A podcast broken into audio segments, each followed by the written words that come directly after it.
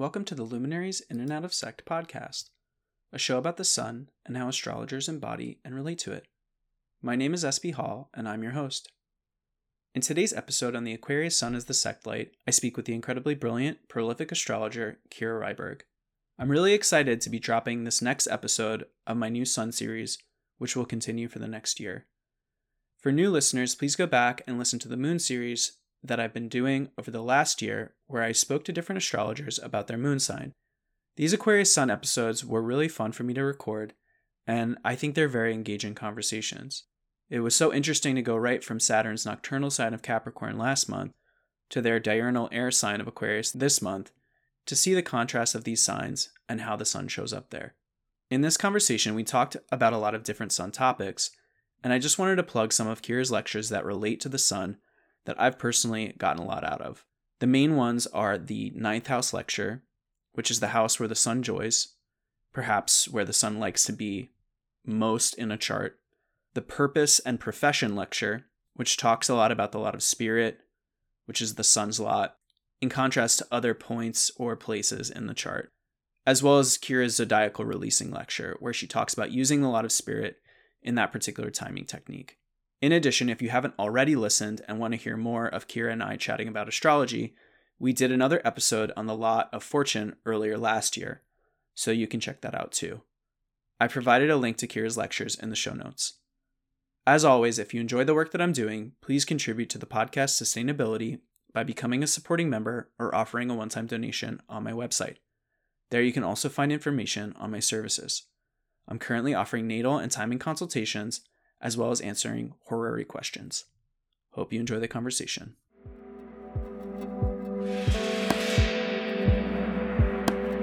All right, Kira Ryberg, thank you so much for being here today. It's good to have you back. How how are you doing?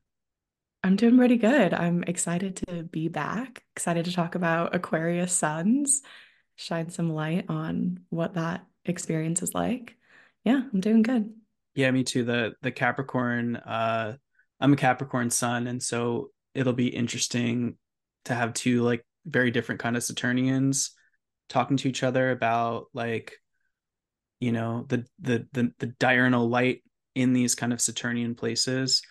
Um, and I feel like the Capricorn episodes were really really good. So yeah, I'm excited to get into this next iteration of the of the sun sign series. How has the recent astrology been for you? I'm like, what's what's even been going on? I know that last time you were on for the Lot of Fortune episode, we talked about like Mercury retrogrades being particularly impactful. I think we just got out of like, uh, uh I'm interested to hear your thoughts on like shadow periods and how much how much weight you put into them. I think we just got out of the post retrograde shadow like yesterday. Yeah. So how's it been? Yeah, I think shadow periods are very real, but I also think we're constantly in a shadow period or a retrograde. Like if you take on whatever three weeks on the front end of Mercury's retrograde cycle and like three weeks on the back end, and the three weeks of the retrograde, and you add all of that up and times that by four. Like mm-hmm. most of the year is spent in shadow or is spent in retrograde, or at least half of it. But it still feels relevant to me. Like I can notice a distinct shift of when Mercury does get out of shadow.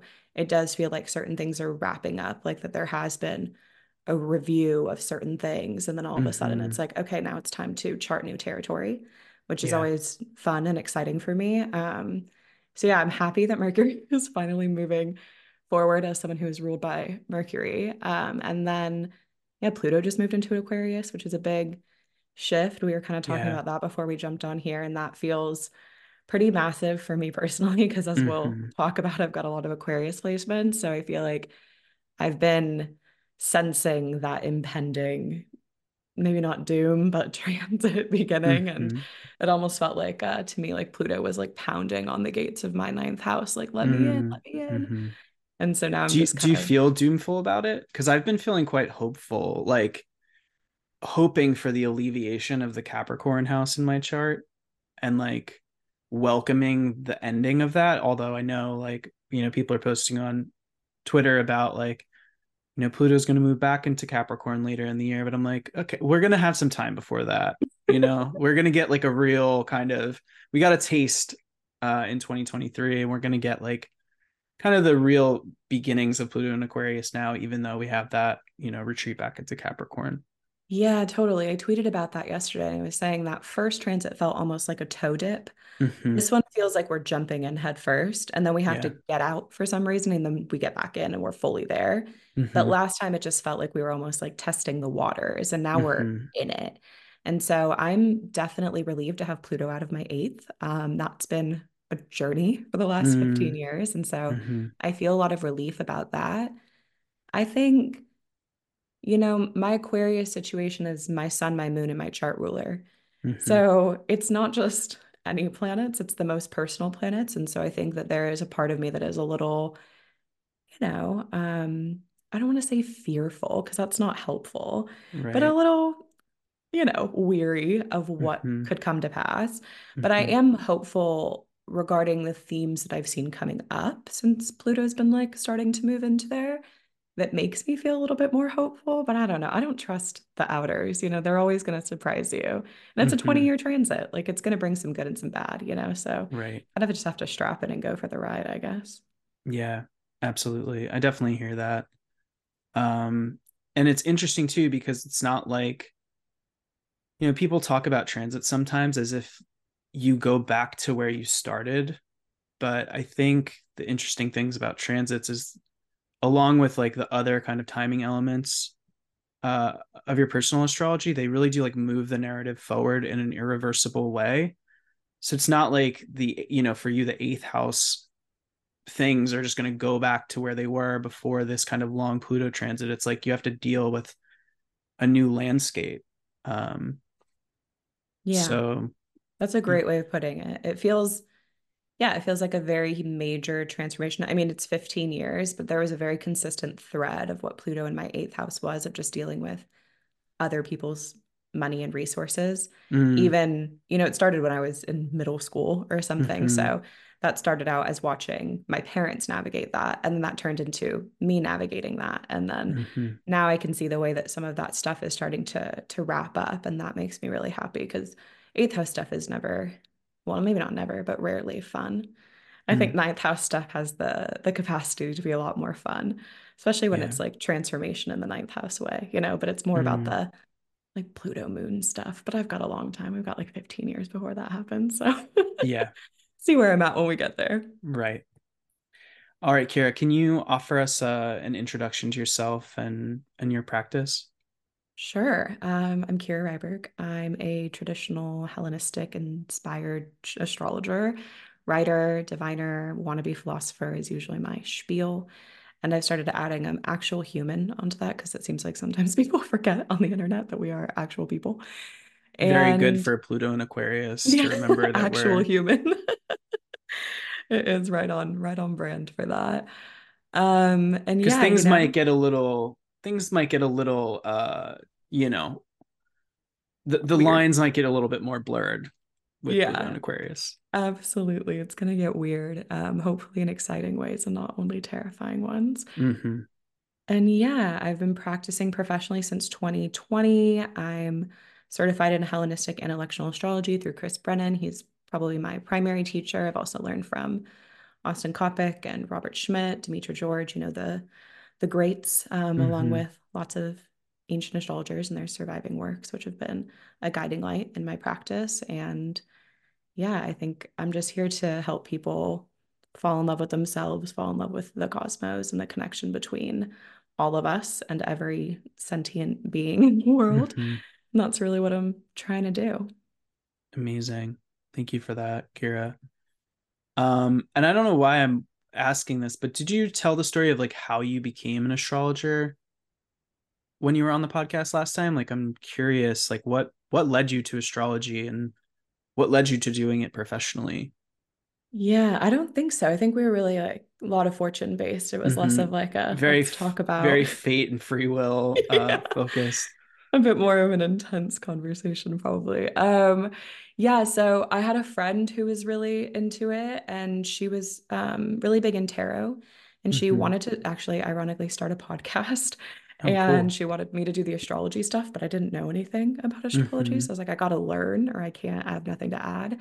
Mhm. And obviously that podcast does not exist um, anymore, but it was basically what kind of got me interested. It, it, was what pulled me down the rabbit hole. And then I just never got out. It was a mm. very rapid starting to just, oh, what are signs and planets and taking notes on everything and reading everything I can on every website. And then, oh, what's the astrology podcast and getting into that. And then realizing, oh, traditional astrology is different from modern astrology. And then just kind of going down that, taking Chris's course. And I didn't intend to become a professional astrologer. It happened to me, very fated, um, during a loosing of the bond, uh, no less. And mm.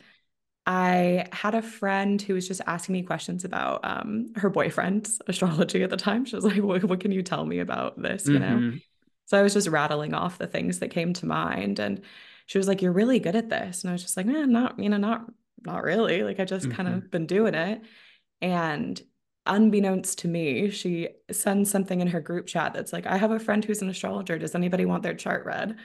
And I did not know she was doing that. Mm-hmm. And then she comes back and says, I have two people who want readings. You can just charge them 20 bucks, but I think you should do it. Wow. And I did those two readings. They recommended me to more people. And it just kind of spiraled from there into a whole full blown career. Here we are. Mm-hmm.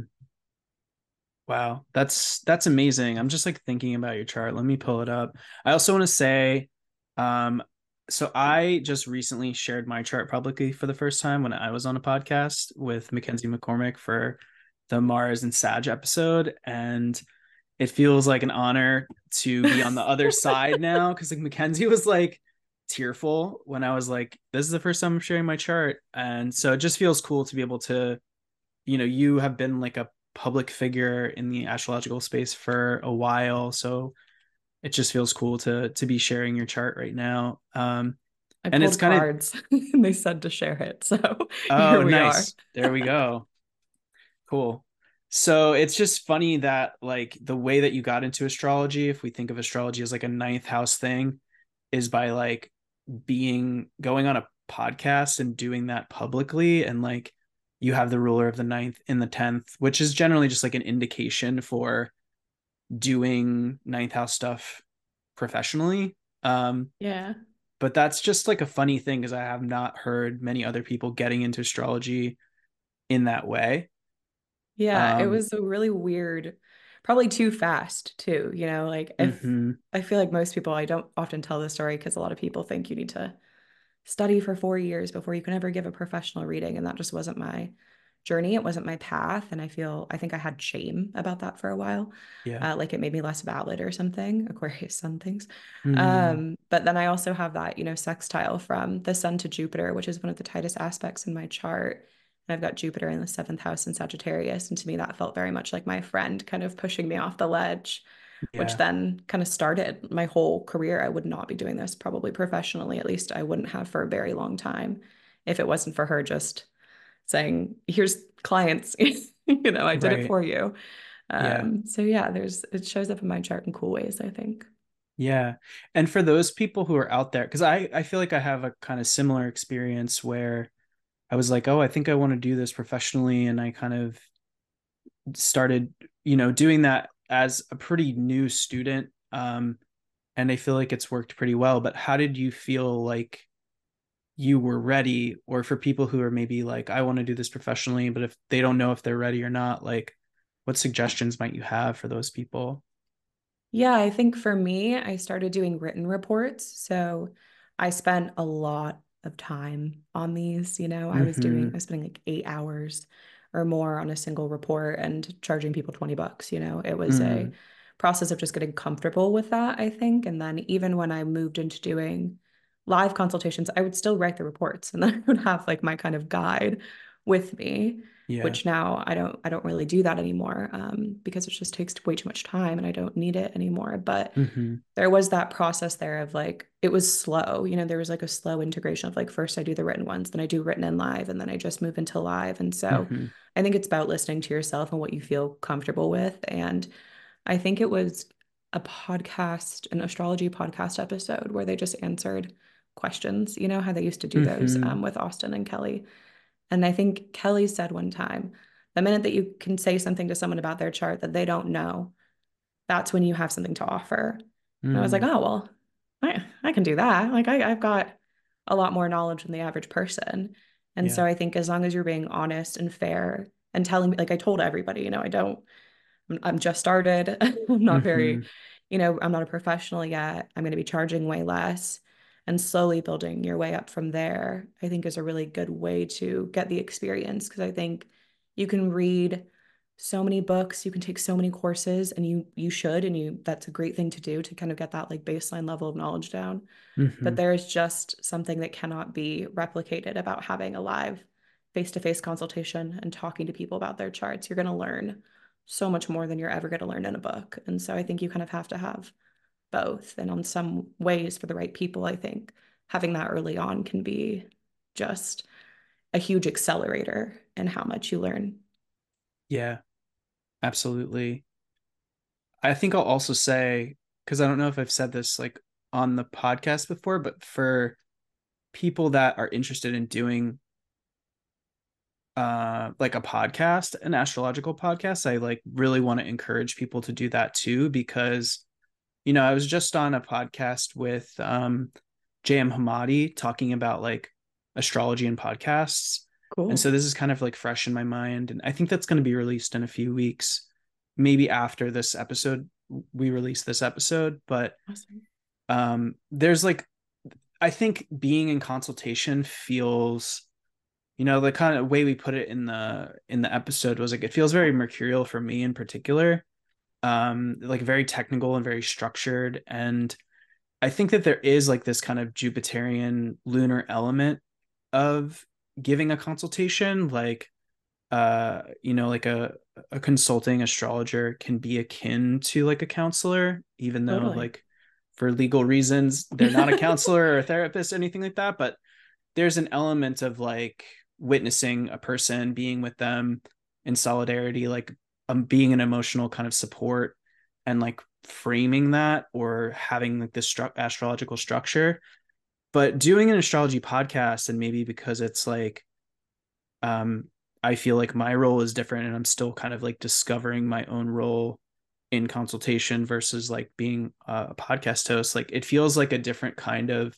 role Mhm. at least slightly and it feels like a but it feels like a really important kind of learning and i think it helps other people learn by listening and hearing the embodied experience of knowledgeable astrologers. But there's like only so much i can do like two you know i'm doing like two episodes a month sometimes a little bit more and like that's it you know? And i'm covering this very specific topic and that's all i'm doing. And so yeah i think i want to encourage other people if they want to do like similar stuff you know or whatever they want to do in terms of an astrology podcast to like go for it because it, it is also a kind of intensification of learning um, that kind of can't be the only way I feel like it can it, thing it's akin to is if you have like a really intense astrological community that you're kind of talking to all the time. Yeah. Yeah.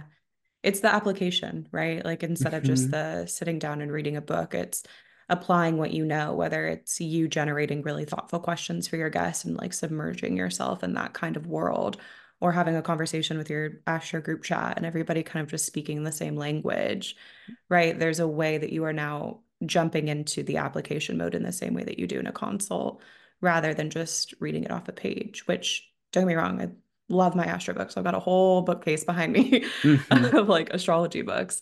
I just think it's important to do, you need both pieces of the puzzle. Yeah. Yeah, absolutely.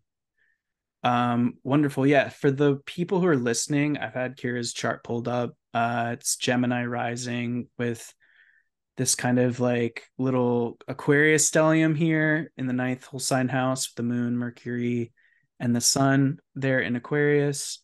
Um, yeah, so you're a very like ninth house kind of person, which I'm sure we'll get into. Um, and yeah, do you have anything else you want to kind of point out in terms of your chart at this moment? Um, I mean, I've got Mars opposing the Aquarius stellium and Leo, which might be helpful as we move throughout this. And then I've got both benefics in the seventh, which is the real nice part of my chart, I think. Mhm, Yeah. It's quite beautiful. Yeah. So your malefic out of sect, which uh, is kind of deemed like the most challenging planet, depending upon you know other configurations, perhaps, or other kind of factors, um, perhaps that's opposing um, these Aquarius planets. Perhaps like your moon, most particularly because yeah. your moon is applying to it. Mm-hmm. Um, and then yeah, you have Saturn and Pisces in the tenth. Um, yeah, for Saturn Pisces people, do you feel like you've started? Do you feel like you've started your Saturn return? Oh yeah. Since Pisces is like oh, there, yeah. even though that you haven't had like the direct hit yet, you're gonna have that later this year. Yeah, I have it in like two months, I think. Yeah, it's it's going. We're mm-hmm. in it. and I only get the one hit too. Um, it comes back, I think, to like maybe 12 degrees and then stations direct oh, and moves okay. forward. So I've kind of got the one and done Saturn return rather than the retrograde, mm-hmm. you know, mm-hmm. thing that some people get where they get three passes. And so, yeah, I'm definitely fully in the Saturn return at this point. mm-hmm. Yeah. And um, with Saturn being in the 10th and ruling the 9th and the 8th, perhaps your Saturn return might be more particularly about these kind of like this kind of the topics of this quadrant um, or what have you like you know those shared resources you were talking about with pluto and capricorn earlier and then the ninth house topics that we're going to probably touch on a lot today and then 10th house of you know like work and public public presentation or what have you yeah definitely that feels very on point for what it's like so far. Hmm. Okay, and to kind of move on about the conversation about the sun and like sun sign astrology in general, like before you became an astrologer, like did you relate to your horoscope when you like read it? Did you do that a lot? Did you identify heavily as an Aquarius? Yeah, I think I did. I don't know if it's because it's just the stellium, you know, mm-hmm. but I always mm-hmm. felt very Aquarian, even though I think a lot of sun sign astrology, especially the kind that I would read when I was, you know, a kid, like in the magazines and stuff, was more based on Uranus as the ruler of Aquarius rather than mm. Saturn, which I'm sure we're going to get into at some point throughout this episode. But I think I always felt, yeah, like a bit of the the outcast or like that typical Aquarian vibe of just being like the weirdo or the kid who just doesn't feel like they fit in, you know, mm-hmm. like other people do. And so I think I really related to my sun sign. And I've always really loved the sun. You know, I think it's like very true that it's a form of remediation just to be in the sun for me. Like I need mm. to get outside. And if I don't, then I can just feel like my life force draining at a rapid at a rapid rate. Like I thrive in the spring and the summer and in the winter I get a little more you know, Saturnian, um, melancholic, and things mm-hmm. like that. So I think that that all really shows up. Like I, I do, I love the sun. Like, you know, I, I really have like a strong relationship with it as a force and astronomy more than, you know, like not necessarily just like the astrological significations, but even some of my primary work in astrology is around like the lot of spirit, which is the sun's lot. And so I think mm-hmm in both ways. I feel very drawn to it as a presence. And I don't know if that's just subconscious remediation or something like that. Like a sunflower on the back of my neck that I got when I was before I was ever into astrology and things like oh, that. Wow. So I feel like there was just these ways that I was always pulled to it, you know? Um, yeah. Yeah. What's, what's the term? So for people who aren't familiar with you, you live in France and I'm curious what the term for sunflower is in, in French. That's a good question. I honestly no. don't. okay, because in Spanish it's, it's girasol, which means sun turn, and it's interesting that sunflowers, like you know, all plants are responsive to the sun and will move to the sun, but in Spanish at least, the name is literally like turning to the sun. Yeah, I really, I feel like I do. Yeah, it's tournesol as well. So like turning to the sun as well. It's mm. like, wait, that sprung something. That sounds right. Yeah. Um, so yeah, there's there's that, you know. I it's because my grandma had a huge sunflower field outside of her house when I was a kid and I would go visit mm. her and we would mm. just love to be in the sunflower field. And she has like pictures of me from when I was a kid. And so mm-hmm. it was mm-hmm. like a big thing, you know, yeah. um, in my did, childhood. Did you live close to your grandma? No, I was in California and she was in Virginia. So I'd go spend uh, like ah. summers with my family in Virginia and go uh, go to the sunflower field. oh, cool. So you were ex- around sun a lot because like I just moved back to New York, so I've been feeling the very Saturnian Aquarian. you know, it's been like 20 degrees this whole week, and, and yeah. I've been like not moving as much as I need to. And like I just I was just walking my dog and was the sun is shining today and the, the sky is clear and I'm like, okay, okay. Like get getting getting the little bits that I can and just appreciating, you know, like the warmth and the cold kind of. Mm-hmm. Um, you know, but growing up like I think growing up in California where like have I've spent time in California, yeah, you just don't have to deal with the winter in the same way. And then um, I spend a lot of time around in college and after college in Baltimore, which is a similar climate to mm-hmm. to Virginia, and it's very humid and hot in the summer. Um, yeah. So you were different. around the sun a lot. Yeah, I mean, San Diego is kind of known for always being sunny. You know, mm-hmm. like the mm-hmm. coldest it gets is like 50 degrees. And so I was, yeah, kind of in a place where I was naturally remediating all the time because I was just mm-hmm. in the sun. Yeah. And then I moved to France, and obviously it's a very different climate here. We still get summers, but you have all four seasons. And right. so there was a big shift of I, I, remember I got here, I didn't even have like a winter coat. I was like, what do you mm. mean? I was not prepared for like what a winter felt mm-hmm. like, you know? Mm-hmm. And so it was a big adaptation, but I think I do appreciate each season, but I do notice that my mood and general temperament changes a lot with each season. And I think that part of that is just because I'm lacking sunlight, you know, mm-hmm. I'm like a a little lizard like the second that it gets warm and sunny outside i'm like i go out and i like get on a rock and try to work outside as much as possible and uh-huh. stuff like that. Yeah. You know it's uh it feeds my life force for sure. Yeah it's funny in the same way and i feel like the remediation that i found here in new york in in winter and it took me a long time actually. Like it took me into adulthood to like figure this out was just like uh not like the the kind of heat that the sun can bring, but like cultivating warmth. And what that looked like yeah. for me here was like just layering appropriately. Mm-hmm. Um, and like covering covering my skin from the cold. So like the other day I went out and it was very cold and very windy here. Um, I live by the ocean, so it gets very windy. And there are people who are like walking out with coats, but they like didn't have hats on and stuff. And I have like I have like a thermal mask on, I have gloves, I have two jackets yeah. on. like yeah. But like that gives like that creates this kind of heat for me where I don't go outside and like hate the fact that I'm outside. Like I go outside and it's just I feel kind of neutrality about the cold. Um yeah. so I'm curious what like how that transition was for you and how you kind of learned to live in a seasonal place.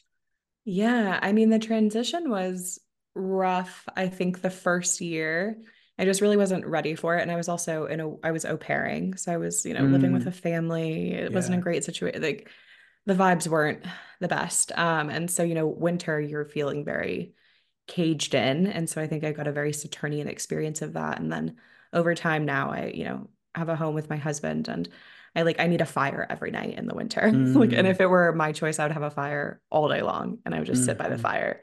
I don't know if that's my Leo I see, but that to me is almost like my form of getting that warmth. And then I have a dog too, so I go out for a, a dog walk every day, you know. And I think what you're saying is so true. Like you have to dress appropriately, which was a real learning experience for me because I came yeah. from California where it's just crop tops and sandals and shorts mm-hmm. all the mm-hmm. time. So I didn't understand like you can't you can't do that. You know, you have to you have to dress appropriately for the weather otherwise you're going to get sick and get cold and mm-hmm. all of the things that you just kind of described um, and so yeah it was a big big learning experience but i think now i i kind of appreciate having different seasons and different moments and i think it feels a little less like a little bit more like i'm in rhythm with nature because mm-hmm. in San mm-hmm. Diego it almost just feels like you go from warm-ish to warm to hot to warmish to warm to hot. There's not mm-hmm. variation. And so, you know, San Diego is kind of like a, the desert in a lot of ways if you're not too close to the beach. So it just has a different, very different, very different climate. Yeah. Yeah, there's an interesting thing there, I think, with seasonality and Saturn um, and time, where my experience of living in California, like I lived in LA, uh, and like you can go many, many days where it's just 70 and sunny every day. Mm-hmm. Um, and it warps time in a interesting way where yeah. I think you can go and, and I think this is maybe evident in like I don't know if San Diego is like this, but um, I would meet people in LA and they'd be like, "Oh, when did you get here?" And I'd be like, four years ago." And they'd be like, "Oh, you just got here." like, welcome to LA. And I'd be like, "No, I've been here for four years." You know, like yeah. I've been here for a long time. In New York, if you're here for four years, you're like almost an honorary New Yorker. Yeah. Uh, you know, like if you can make it that long, because it's can be so harsh here. Um, but there's an interesting like warping of time that happens, and I think there's something about seasonality uh and like the coldness that comes in saturn seasons capricorn season and aquarius season that feels you know like it brings this kind of uh different experience of time that i don't know if i can quite put my finger on but feels very kind of visceral. Yeah like you go through the death of nature and you know the days being extremely short. And of course there's kind of that in you know LA and San Diego as well but not nearly to the same extent you know like you don't really watch the leaves turn colors mm-hmm. and so you don't have that kind of reckoning of like oh the year is coming to a close oh it's slowly starting to get like you know colder and colder and then all of a sudden I cannot go outside without a jacket and gloves and a beanie and right. all of these things. And I think it kind of gives you that appreciation of the passing of time. Mm-hmm. Whereas, like what you're describing in San Diego or California or Southern California more specifically, yeah. you don't have that. So it kind of just feels very monotonous, mm-hmm. you know, rather than, yeah, like there's like this temporal quality to living in places that do get colder, I think. Mm-hmm. Yeah. Yeah, sorry for saying California. NorCal people don't don't come yeah. to me. I don't have the experience living up there. I'm sorry. Um, they're like it definitely gets cold up here. I don't know. there, there were there were definitely times when I thought like San Francisco was NorCal, and people would be like, "No, like that's the Bay." Yeah, yeah. You know the specificities so. of it all. Hmm. Um. Cool. All right. Um yeah what is like the sun do you have any additional thoughts about what the sun means astrologically uh, beyond just like your kind of personal relationship with the sun as like this kind of astronomical being yeah i think the sun has a lot to do with our spirit and i think that this is something that's gotten really warped in modern astrology where we just say like the sun is the ego mm. and while there are egoic qualities to the sun i think primarily it is your life force it's your spirit Mm-hmm. It is, you know, the thing that animates you. And so there is something that's very deeply personal about the sun in astrology. And I think we kind of have to make the sun cool again. like it's like mm-hmm. we've we've kind of created this feeling where it's like, you know, um, yeah, just like we really over focus it on like, oh, it's like this egocentric thing. Like the sun is all about having, you know, all of the attention and all of this stuff. And it's like just I always say this to Leos in, in, sessions where I'm like, you know, if you don't give a baby attention, it dies. Like we mm. all need mm. attention as humans. That's not a yeah. fault or something that's a problem with you. If you need attention and care and someone mm-hmm. to just mm-hmm. like shine some warmth on you. And so I think mm-hmm. we've kind of somehow like demonized the sun a little bit. And I wish that we would go back a little bit more to saying that it's actually really important and it is a true piece of who you are. And I think that's why sun sign astrology does work. That's why it hits. That's why it's the thing that is the bridge for so many people to learn more because there is something extremely resonant and true. And while we may have gone really far into, you know, a part of that that's just not helpful with sun sign astrology, like not everything is going to be dependent on that. It's still incredibly important. And so, yeah, I think of it as being, you know, crucial to your life force, your vitality, the thing that mm-hmm. energizes you. And it's a deeply personal part of the chart, I think. Yeah, I sensed in you talking about and like I relate to this, but you talking about um becoming a professional astrologer like maybe a hint of perfectionism. Uh and so like I think for myself like I can have big goals or like want to achieve kind of like big things and that's maybe driven by like an unfortunate like inherited perfectionism but like my goal for this series is really like my, my very humble goal for this series is uh to kind of like replace the sun in contemporary astrology because I do feel like we my experience or my perception is that we are in a place where um you know you have like the modern astrologers maybe that prioritize the sun and sun sign astrology and then you have more quote unquote traditional astrologers who de-emphasize it or like mm-hmm. almost reject it because it has been so kind of um, co-opted by modern astrologers and like has you know like the newspaper horoscopes have these kind of like capitalistic connotations and like all mm-hmm. of these things and there's a rejection of that but it is like we do live in a solar system you know like the sun is incredibly important for our individual lives and so how do we like put you know like how do we put that that in its right place? Like um and i don't know if i'll be able to do that but that's at least the goal because i do think that that's important um.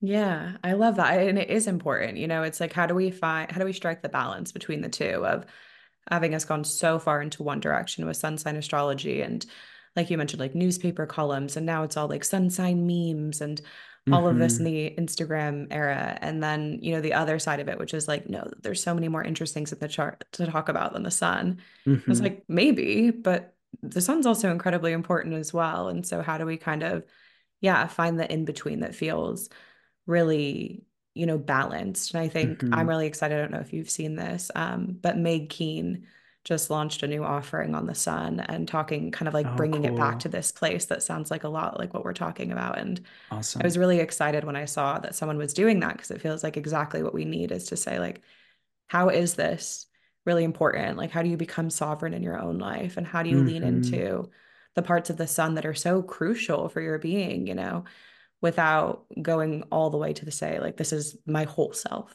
you know because it's a really yeah. important integral part of it but it's not the entire picture and so think we just have to hold space for for both. So I'm excited that there's astrologers like you and astrologers like Meg who are starting to to kind of reemphasize that part of the sun that's that's been missing for a little bit, I think, in traditional astrology. Yeah. Well, thank you for that, Kira. I really appreciate that. Um, and I just want to, you know, shout out the the lot of fortune episode that we did earlier last year.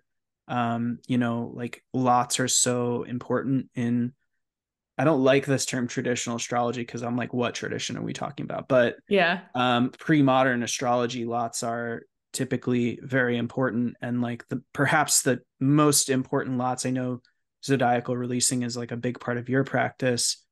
Uh, are the lot of fortune and the lot of spirit, and that basically uh, is reliant upon the ascendant, the moon, and the sun.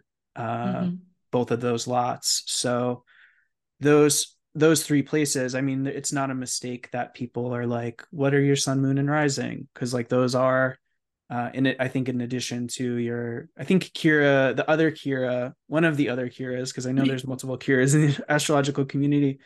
Uh she's Kira Kira Taborn is trying to like expand it to SMR chart L yeah like, yeah and then like the the ascendant ruler as well because that's like really really important especially for like how the self manifests um so anyway yeah it's just um you know even within traditional astrology it's kind of implied that the sun is quite important yeah, absolutely. And, you know, if anyone's engaged with my work at all, you probably know I can't shut up about the lot of spirit. So it's my favorite thing to talk about in a chart and i wouldn't be able to do that if we didn't have the sun and the moon and the ascendant mm-hmm. and you know things like that so i think that to me shows your purpose in this life like what were you truly incarnated to do your lot of spirit mm. is going to speak to that whether it's related to your profession or not mm-hmm. which i mm-hmm. think the two get conflated a lot in modern day society that your purpose is always going to be your profession or you should be striving to do your purpose for your profession and like maybe maybe mm-hmm. not you know not for yeah. everybody and I think, you know, sometimes it's really nice to have something that speaks to just that purpose point. And so the lot of spirit and using the sun in that calculation is going to be so crucial to kind of getting to the core of like I said, like what is what is your what are you trying to do here? What is your daimon trying to do here? What is your spirit trying to achieve in this lifetime? Mm-hmm. And I think those are some of the biggest questions that people can have in life, you know? Yeah. So it's uh it's important. We gotta we gotta talk about the sun. Mm-hmm. Yeah, and I know in your um I've listened to your purpose and profession lecture and you talk a lot about like really painting a picture of the place that the lot of spirit is like what's the term what's the decan and like how has that decan been imagined? Um and i guess for my own selfish reasons i'm just curious because i also have the lot of spirit in the 12th house around the same degree. I'm just curious like what you feel like uh you have the lot of spirit in the 12th house at 22 taurus. Like what do you feel like how does that house signification come in for you um, when you're delineating delineating that for yourself yeah, you know, it's so funny. It's the placement that I can delineate for everybody else, and it's super easy. And I have, mm-hmm. you know, it's so funny. The, the closest I got to figuring out what it meant in my own chart was when I had another Gemini rising with mm. a lot of spirit in Taurus in the 12th house. And I was like, oh, like this is this is how this shows up, you know. Mm-hmm. I think a big part of it for me is you know, Taurus, especially like it's being ruled by Venus, it's a benefic place, right? So there can be different experiences of the 12th house. Mm-hmm. And I often say there's, you know, a 12th house that feels a lot more like forced exile. And there's a 12th house yeah. that feels a lot more like the happy hermit. Mm. And for me, mm. I'm like a happy hermit. You know, I need to yeah. be alone a lot. That's a big part of how I do my work, how I approach things. Um, and at the underlying of that with my Venus in the seventh, it's like it's how I'm able to show up for connection. And so I mm. think sometimes when you have your lot of spirit in the 12th house, it's about removing the shame you feel about needing solitude or space or alone time mm-hmm. to get in touch with your soul and your spirit. And also means it's just not going to be as obvious, right? Like it's in the 12th, yeah. you can't see it. Mm-hmm. And so there are some like hidden mysteries that I think get associated with that space, as well as it being a place in the chart that we call metacosmos, which is in between worlds. And so mm-hmm. sometimes it's about navigating those in betweens. And I think for me, having the ruler in the seventh is navigating those in betweens with clients a lot of the time and trying to mm-hmm. find, you know, um, almost like being the medium or being that go between between yeah. the cosmos and them. And so there's a big part of like kind of playing that role or that guide that I find shows up in those um, cadent houses quite a bit. Mm-hmm. And then, you know, just 12th house stuff. It's it's part of me. Can't yeah. get away from it, even though I don't have placements there. You know, if you have your lot of spirit in the 12th house, you might be a lot more 12th housey than you mm-hmm. think. Yeah. In addition to like your south node and, you know, like your low, your yeah. nodal axis in that place too, which, you know, so another conversation. But yeah. Yeah, I guess I'm just curious because like the ninth house is so prominent in your chart, but you have this very important point in the 12th house and both of these houses sometimes being associated with travel mm-hmm. um, how you might differentiate that. And I guess I'm thinking about like Venus in the seventh of partnership ruling the lot of spirit 12, that's like going far away to find a partner is like what kind of comes to mind most obviously because I know you and like I'm I know stereotype. I know that's your story, but like having all this stuff in your ninth could also, you know, um, yeah, ascendant ruler in the ninth finding identity abroad, this kind of thing. Perhaps yeah. this can be, you know, that can be a both end finding identity abroad and also finding partnership abroad doesn't those aren't mutually exclusive um, yeah yeah i think that they're both distinctly different things and both distinctly true in my case i think a big part of the aquarian journey is being the outsider until you find the place or the people or the mm. circumstances where you can kind of feel sovereign. And for me, that yeah. was not in the United States. I just didn't feel at home there. I think there was always mm-hmm. a big mm-hmm. part of me that wanted to leave. And I think that's also just ninth house stuff. Like I love to travel. I love to experience other ways of doing life, other perspectives. But I think how I differentiate the ninth from the 12th in terms of travel is more like the 12th is immigration. Like mm-hmm. it's the fourth from the ninth. It's the process of being an outsider in a different place in a way that you don't get when you're only visiting, when you're a tourist, right? Like right. there's a distinct difference there of when you're like, you know, I'm just gonna go to Italy for two weeks and mm-hmm. eat all the pizza and the pasta and then going and like living in Italy. Those are very different things. one of them, you don't really need to know the language. The other one, you're probably going to have to learn or you're going to have a lot of trouble getting by. Yeah. You have to start, there's a separation there. And I think that there is an exile component to moving abroad that's very real, mm-hmm. you know, mm-hmm. um, especially in those first few years where you don't probably know anybody. You're mm-hmm. very alone. You have to start over. You don't speak the language. You don't have the customs. Mm-hmm. It's very, you have to assimilate, right? And so right. that process of assimilation, I think, is very difficult, even when it's chosen, even when it's mm-hmm. preferred. And then mm-hmm. we could also get into immigration that is forced or right. immigration that's for, you know, safety um, reasons, which is obviously going to add a whole other component to the 12th house that is not my happy hermit i'm going to go move abroad yeah. like my experience is very privileged in that way and mm-hmm. i think they're very they're different things but i think that yeah there's a lot of isolation that yeah. comes from moving to a new place where you don't speak the language where you don't know anybody which is what i did i just kind of up and moved i was like you know what let's just go let's go yeah. try it out I didn't have any friends there i didn't you know taken french but i didn't really speak the language fluently and then mm-hmm yeah, I did meet my partner. We did get married, you know, and we also got married in my 12th house year and we eloped in Thailand and didn't invite anybody to our wedding. So it was a very wow. 12th house ruled by Venus in the seventh kind of experience as well. So part of that's gotta gotta play into it too. Yeah.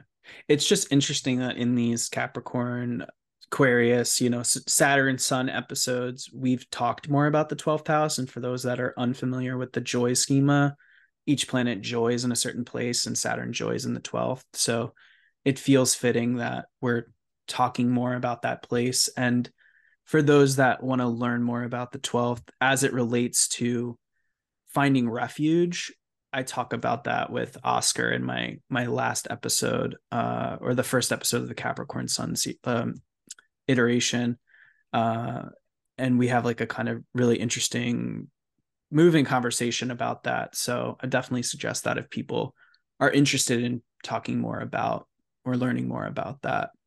Um, and I also feel like I relate a lot to, I just want to say, like, I relate a lot to that idea of um, like context really mattering in terms of how certain things land or how you perceive certain things when you are in a foreign country like mm-hmm. if someone looks at you weirdly you know for example i lived when i lived in belgium studying abroad in college i went to amsterdam and it was like the only place in europe this is just my experience where i felt unsafe like i was someone was riding their bike and they threw a beer can at me and then like someone else tried to fight me on the street it was very strange um I just didn't go back. I was just like, all right, I won't come back here. You know what I mean? Yeah. It's not that big of a deal. I lived in Spain a few years later, and people, it was very common apparently for people to just stare at other people on the street. Yes. And uh, I had like, as some people who have watched the the the podcast know, I, I like I had a large red beard. I don't look Spanish. Like people could tell that I was not from that place. Mm. And they stared at me on the street and I found it to be and going to Spain, I was like, I'm going to move to this place. Like I'm going to live in Spain. This is going to be my home now. Mm-hmm. And I found that because of that context that I went into, uh, living there with, I found that to be very um, unsettling and upsetting. Yeah. And I ultimately left. Yeah. Yeah. And so, yeah, I think there are when you have the t- like a 12th house house con- context of like i'm leaving my home and i'm going to this other place and i have to make it work or i want to make it work some of those cultural differences uh, will be more evident than if you were just doing the ninth house thing of making the trip and leaving yeah. And, you know, you're going to have most of the time anyway, different planets ruling those houses. So your experience of being mm-hmm. a tourist is going to be very different than your experience of being, you know, um, like immigrating there or being an expat or, you know, so there's, yeah, it's, it's very jarring though, because no matter what you're going to have, you're going to come up, up against cultural norms that are just totally different than what you're used to. And I think this you know, really ties back in with just the narrative of Aquarius as the exile, you know, and I think a mm-hmm. lot of Aquarians often have an experience where maybe they're not moving to a different country, but there is almost like a a leaving that has mm-hmm. to happen in order to find themselves. And sometimes that can be a very painful process, perhaps more painful for those who have night charts and Saturn's their malefic contrary to sect. Mm-hmm. Um, but there is a there's a process that's very distinct with Aquarius where they often feel like the black sheep of their family, or they feel like, you know, like a outcast or, you know, in high school or whatever it might be. And those are usually the situations that cause someone to not feel rooted to where they come from. And it's like, well, why not leave? You know, mm-hmm. why not try mm-hmm. something different? And so I think that there can that can show up a lot of times with Aquarius, and maybe that's where they get the, you know, kind of that a lot of the significations that come with um, maybe like the more Uranus side of things of like wanting to break free of cultural norms and stuff like that. I'm like, no, I think they just get sick of it. And they want to mm-hmm. leave and try something new. Mm-hmm. Yeah, totally. Um, I want to talk more about your thoughts on Aquarius. I just wanted to pull up uh, Twitter really quickly because, you know, I felt moved last night to just ask people like, hey, I'm doing this recording with Kira and with, you know, I'm recording with Cameron Allen tomorrow. Oh, fun. What questions do you have? You know, and someone answered an interesting question that I think, or asked an interesting question that aligned with that. So I'll just share I'll just share my screen. Uh, why was I summoned.png said, I think it'd be nice to get into why there are so many misconceptions. I said, can you tell me more about what misconceptions you see? They said the, human- the humanitarian be- being completely and totally emotionless, innovative, utopian building, also playing the role of the rebel. Some of these things can happen, sure, but I don't know why these extremes, Jesus complex ideas about them exist.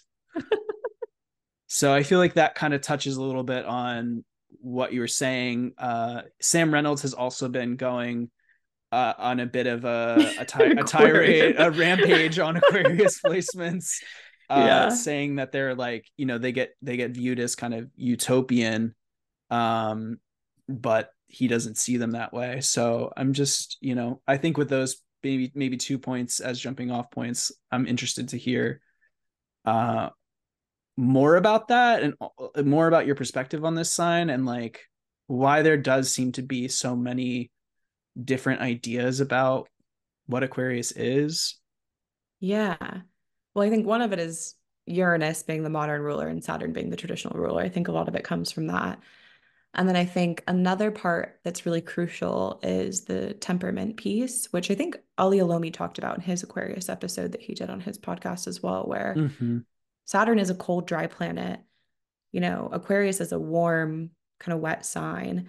So you have these contrarieties built in already, right? right? Where we see someone who is going to deal with like Saturnian, maybe more like melancholic things, but then all of a sudden you get this like sanguine kind of temperament, right? So mm-hmm. it's like mm-hmm. someone who is both sociable and maybe a little bit more of a loner. And so I think that's where we get like the humanitarian kind of idea mm-hmm. of like, oh i'm you know i'm here for the collective and i want to i'm social but also i want to be like locked into my you know my cave or whatever there's yeah. kind of like a, a distance i think that shows up a lot of the time and you know we think of air as being a very movable element then all of a sudden it's a fixed sign mm-hmm. and so mm-hmm. it's like everywhere we look we see these very opposing almost ideals of what it means to be an aquarius and i think aquarians do hold a lot of contradictions within them because of this. I think they are social and also they're Saturnian. They need more alone time. They need, you know, I'm love my friends, love to hang out, but also like I don't want to hang out more than like once a month. Like I'm just mm-hmm. not mm-hmm. just not that person, you know. Yeah. Um, and my friends know that about me. Like no one's hitting me up every week. Like let's hang out because they just know I'm not going to do it.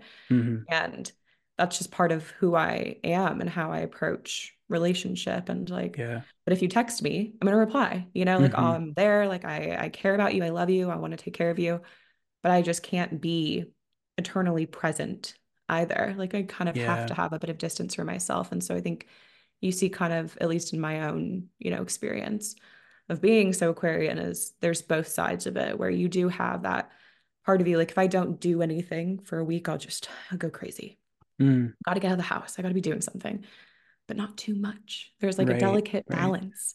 And I think in Aquarius, you find that kind of need for balance. And I think mm-hmm. the idealism that comes in Aquarius is oftentimes a product of consideration, right? Like this is the air element. There's a curiosity here, but it's fixed. Mm-hmm. So you want to go and you want to explore all the possibilities and try all the things. And then you want to define and kind of cultivate an opinion. And then once that's happened, it's very hard to change the opinion. I will Mm. be very honest when I say I think Aquarians are very stubborn people, myself included.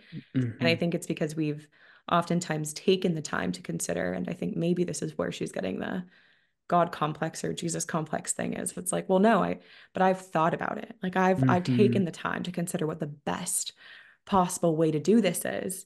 You haven't even considered it. So of course I'm going to be more right than you yeah you know and i'm not saying that's a good way to be or the right way to be but i think that can sometimes happen when we don't remain curious we get too fixed in our opinions Mhm. or too fixed in Mhm. that process and so you have to kind of move back into the air element of it all and i think my at least gemini rising kind of helps balance that out a little bit for myself personally but yeah yeah make sense Totally. I mean, one of the things, so I guess I'll talk about t- the temperament thing first. I was reminded yesterday reading um Ali Olomi's tweet thread about Aquarius that Aquarius is considered this hot, wet sign, which feels really interesting for, for me because within the Mediterranean context where astrology kind of arose, and within my context where I'm currently at, Aquarius season is a very is is a quite cold Mhm. um time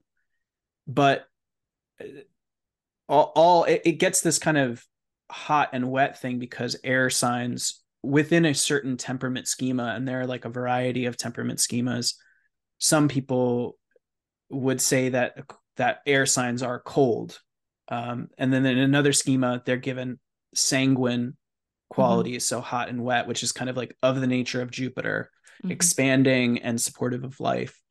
Um but there are like different temperament schemes i guess i just want to say. Like i i recently heard chris brennan talking about this scheme that just gives one quality to each of each of the elements. Mm. uh, i think it was on his like commentary on the uh project hindsight like interview thing that he did. And within that schema air signs get a cold attribute and um fire signs get hot rather than hot and dry um and um you know etc so i just want to kind of point that out. And i also feel like this is kind of something i was relating to i was reading uh chani nicholas's like aquarius season post earlier today Mhm.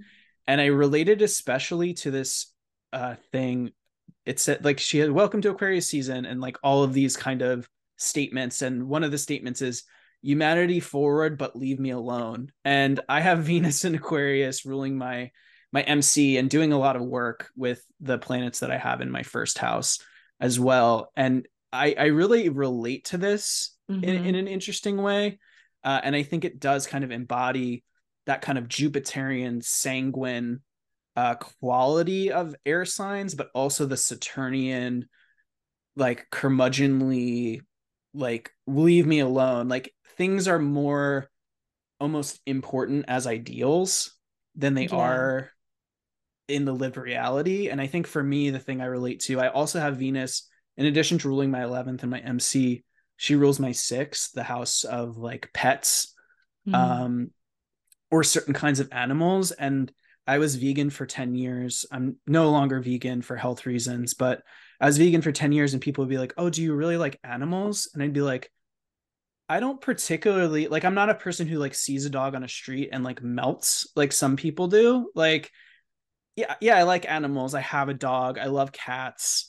Um which are it's funny because they're partic- like typically given Saturnian. Saturnian rulership.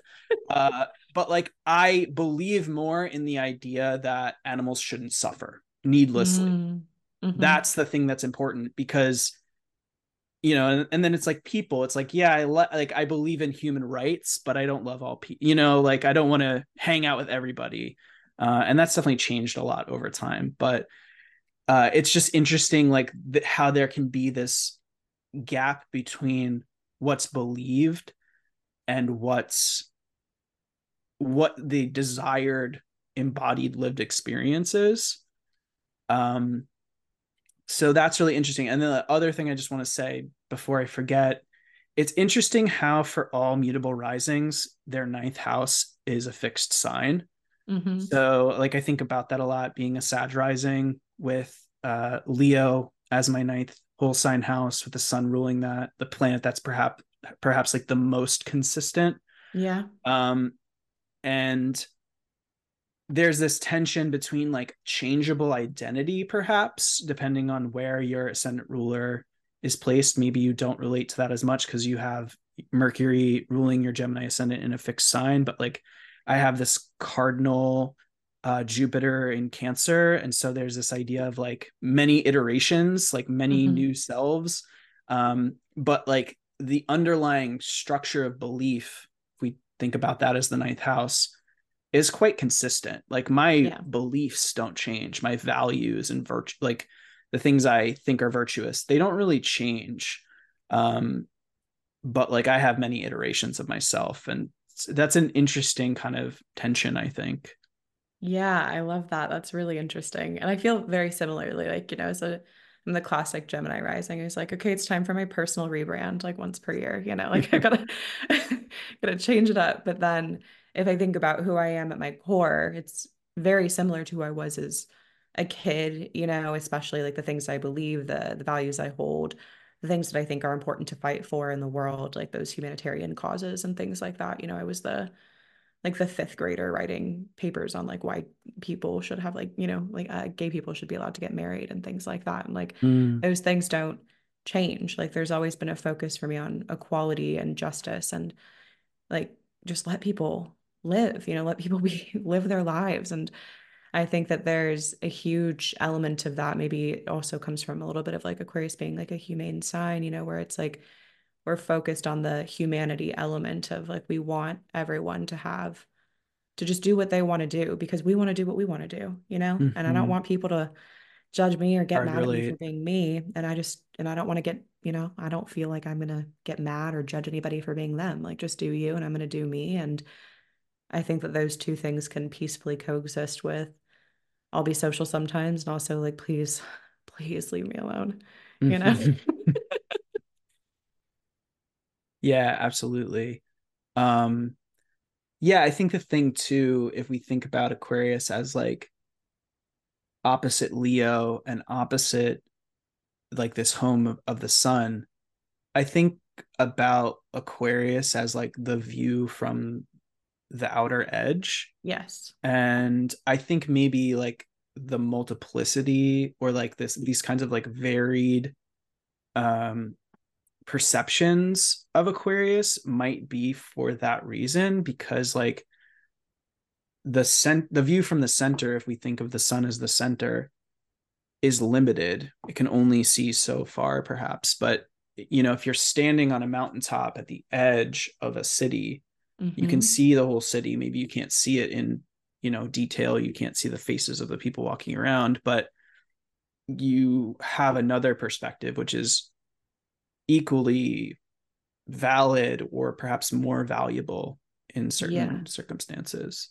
Yeah, I talk about that with clients a lot with people who have Aquarius placements because it is the unique perspective of being the outsider that allows you to see the structure of the whole versus mm-hmm. when you are the sun you are just you like there's no consideration almost of mm-hmm. the structure of the whole because it just is what it is you know and you're at the center of it and you can't like you said there's not a removal of perspective from where you're currently situated just with like aquarius's it's kind of hard to be imagining like what it would be like to be in the center you know you could think about it but mm-hmm. it's a mm-hmm. concept it's not your reality and the right. reality for aquarians is that you are on the outside Mm-hmm. And that's not a bad thing. You know, sometimes that's really necessary. And I think that's why sometimes Aquarians have like that nature about them that is a little bit more of like, no, but I can see things from a different point of view. And perhaps the view that is a bit more collective focused mm-hmm. and not uh, self focused. And I don't say that with any type of uh, judgment. We need both, you know?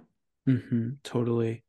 Yeah. And I think when an Aquarius placement um, or perhaps just like Saturnian in general, when they do find themselves the center of attention, like that experience can be very uncomfortable. And I think about my own sun in Capricorn and like creating this podcast even like this kind of in retrospect pretty small visibility um it was incredibly like i was so like uncomfortable and scared about the idea of like putting my voice and my image out into the world and like being increasing perceived. in prom yeah being yeah. perceived absolutely and so like i had to look to people like you know like ari felix comes to mind someone who's yeah. like very solar and like very much in, in embodies their individuality not to you know say something radically themselves yeah. Yeah absolutely and like think about i thought about them a lot when i was launching this because i was like because i was like um i needed that kind of example of someone who was solar and mm-hmm. you know stepped forth and shined in the world um in like a powerful way. Yeah. and, yeah. Yeah that's that's so true. I think you know especially what you're saying there it really reminds me of my right like premier lesson in detriment happened to me last NORWAC. Um, and I was spending a lot of time with Daniel Norman, um, Daniel the Lion on, you know, social Our media. friend sites. Daniel. Yeah. Yes. Love Daniel. Daniel, I don't, I think that they've posted their chart, so I'm sure it's fine to say this, but they have a Leo sun in the 10th house. I have an Aquarius sun on the midheaven. And they just light up every single room they walk in. Like they have a warmth, a glow.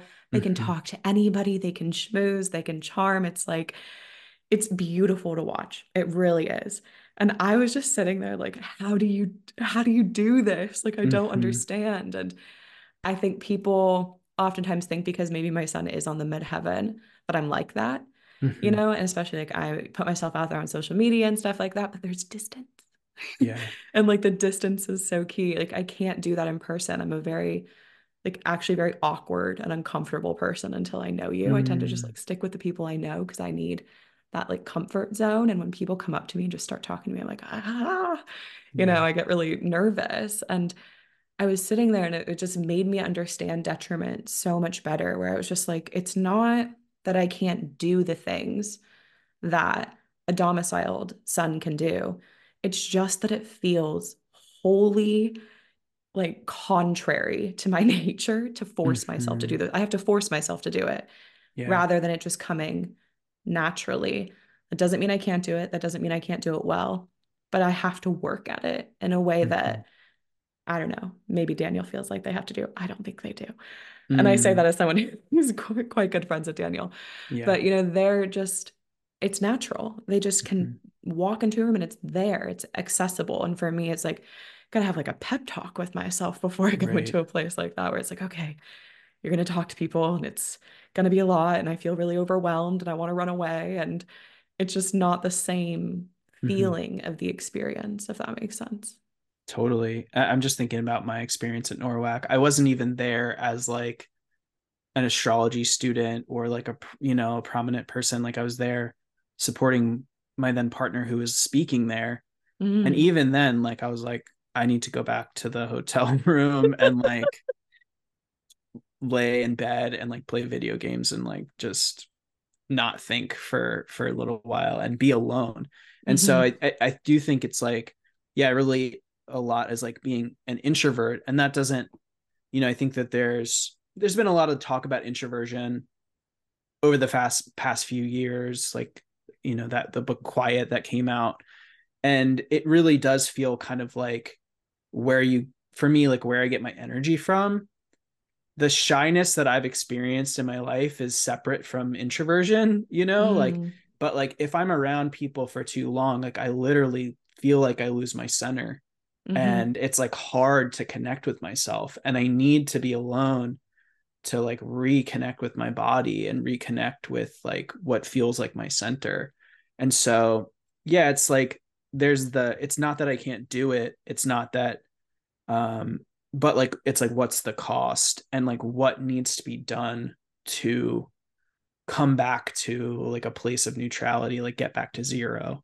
whereas yeah. you know someone who's more extroverted or perhaps like the leo sun they're just like getting energy from those interactions hmm rather than having it be like uh something that kind of feels like it um is depleting Yeah, it fuels their fire rather than draining it. And so much of what you Mhm. said, I think, is just your, the 12th house, a lot of spirit things too, right? Mhm. Like that need to kind of separate yourself and come back to center. I know after NORWAC, and I had seen some friends prior, so I had spent maybe like 10 days without being alone for more than 30 minutes. And I went and I was going to go see family after. I fell asleep at the dinner table. I was so exhausted and drained. And it's not like I wasn't sleeping. I wasn't up partying all night at NORWAC. Like it wasn't really like that at the last one.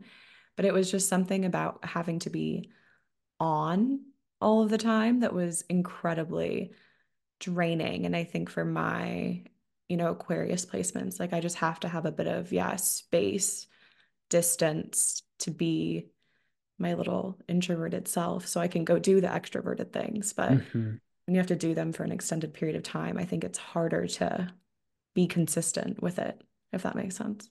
Yeah, absolutely. Um, yeah, and speaking of beautiful uh, visages uh, and Daniel, I was inspired very much by Daniel's. Uh, we were talking about this before we started recording. Yeah. Uh, video setup because they're launching a podcast. They re- released a little teaser for that, and their video setup was so nice. Um, and makes me want to kind of step up my game for this podcast. But for any of you that have not uh ch- checked that out I'll, I'll link it in the show notes but go check out daniel's new podcast um what, time, it is, it? What time what is time is it okay yeah Yeah, it's a- such a cool too. concept. Yeah, it's, it's great. It, um, they're just going to answer questions basically. So Mhm. it's so nice for people who are learning or who want to dive more into a specific subject, want the opinion of another astrologer. I feel like it's such an incredible format because we don't have anyone just kind of doing this question and answer thing, but there's so many people with questions. right You know, half of a Twitter reply thread is just like, what about what does this mean for me? What what about this? You know, and so it's like, well, now you have a place where you can go ask your questions and get Mhm. really thoughtful answers. Like Daniel is a genius. I don't think anyone knows how much they read and just they're so knowledgeable in so many things. I rave about Daniel. Love them. Mhm. See, Yeah. like the Leos, like you, you can't help but just be like, they're incredible, you know? Yeah. And I think even being around Leos to me feels like a solar remediation. I'm like, "Ah, totally there's there's a warmth glow." that comes from them that yeah, yeah yeah. um yeah and i also just wanted to say to kind of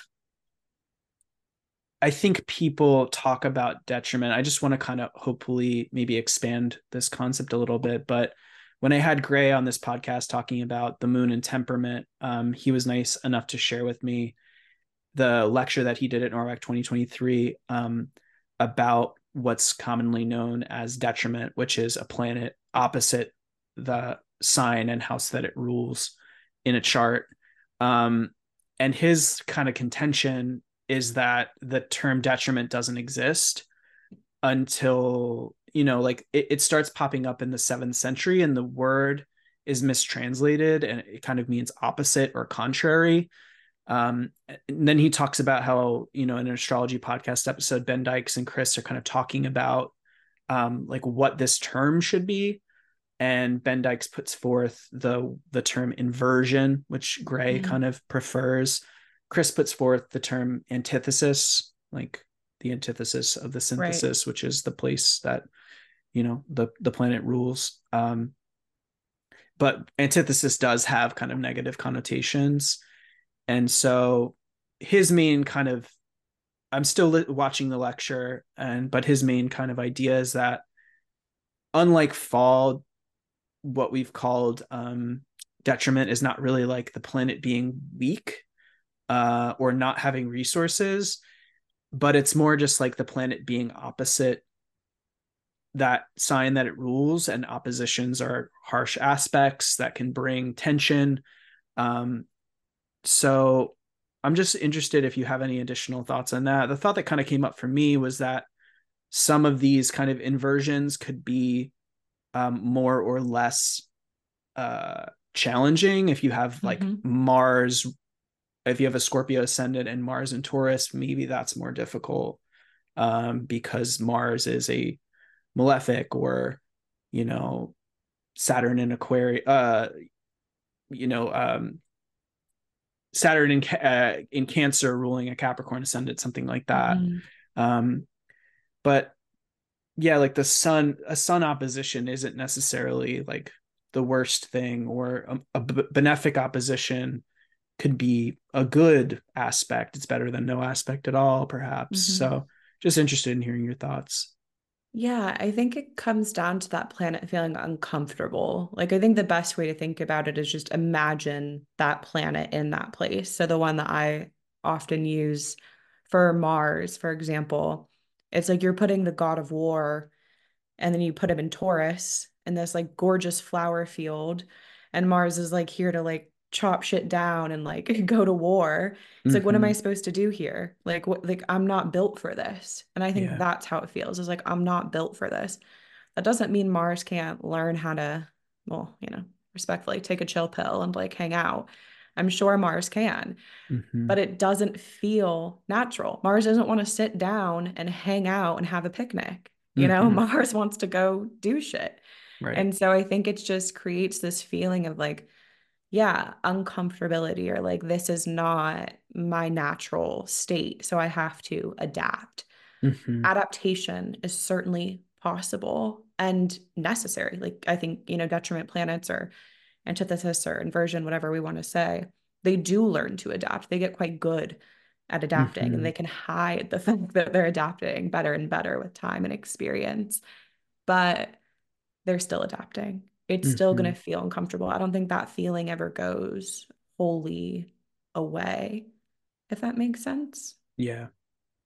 Yeah, totally. And I also just want to give a shout out again to Kira Taborn because I did this panel, this chart rulership panel with her, and we both are Jupiter ruled, but I have Jupiter exalted in Cancer, and she has Jupiter in quote unquote detriment in Virgo. Virgo. Yeah. And you know, I think in particular, if your ascendant ruler is in um is in detriment, there is this real like kind of like preoccupation or like thinking about the other because you know the planet's in the seventh house. I just want to plug that um that panel that Catherine hosted because I I thought it was really really informative, getting a different perspective on like this kind of similar risings, you know, the same planetary ruler, but in a very different condition. Yeah, absolutely. I think it can also just highlight where we might take things for granted sometimes with planets that are in domicile, not realize how easily that thing does come to us. Where with planets that are in detriment, like they have to work for it a little bit more. That doesn't mean they can't get there, it doesn't mean they're not resourced. Mm-hmm. They got to put the effort in. And I yeah. think that's that effort becomes even like, you know, a superpower or appreciated over time where it can kind of become this thing where it's like, oh, I'm glad that I had to, you know, have that experience because it gives me a different perspective. That's often at least how I feel with my Aquarius sun. Mm-hmm. And I think sometimes with domiciled planets like my Jupiter and Sag, I don't know what it's like to, to, to not run on faith and optimism and just believe uh-huh. that everything's going to be okay. Yeah. You know, like there is this Saturnian part of me that balances out. My Saturn's in a Jupiter ruled sign, you know, so I know that I come from a place that is inherently more glass half full than glass mm-hmm. half empty. Mm-hmm. And so sometimes I think when we consider like the detriment schema and things like that, it can also just help us to understand where we might just benefit from certain things that yeah, we we don't even know how how much that matters or how powerful that gift can be when you're not working for it. Mm-hmm. Yeah, absolutely. That's beautifully put.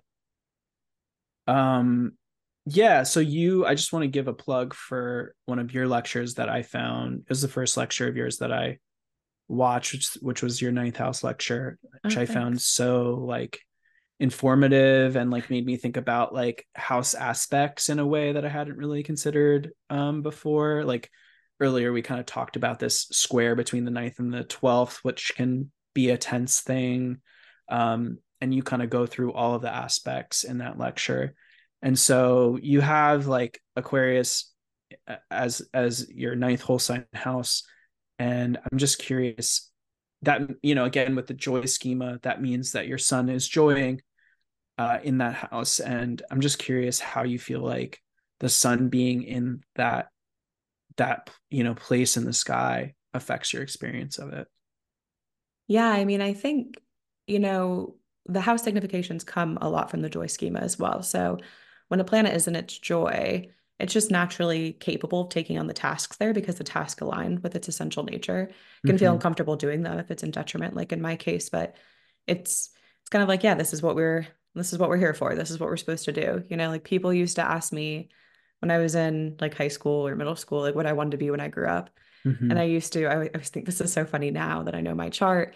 I'd say, I want to be a modern day philosopher. Like, I just want to sit around and I want to think about shit and I want to tell people my opinions and I want to somehow make money off of this. And I just want to, I just want to think about the world all of the time. That's mm-hmm. what I want to do. Mm-hmm. Which obviously, like at the time, I was like, there's no job that I can have. And now I kind of get to do that. You know, I consult yeah, and things do. like that. But yeah, it's basically my job now.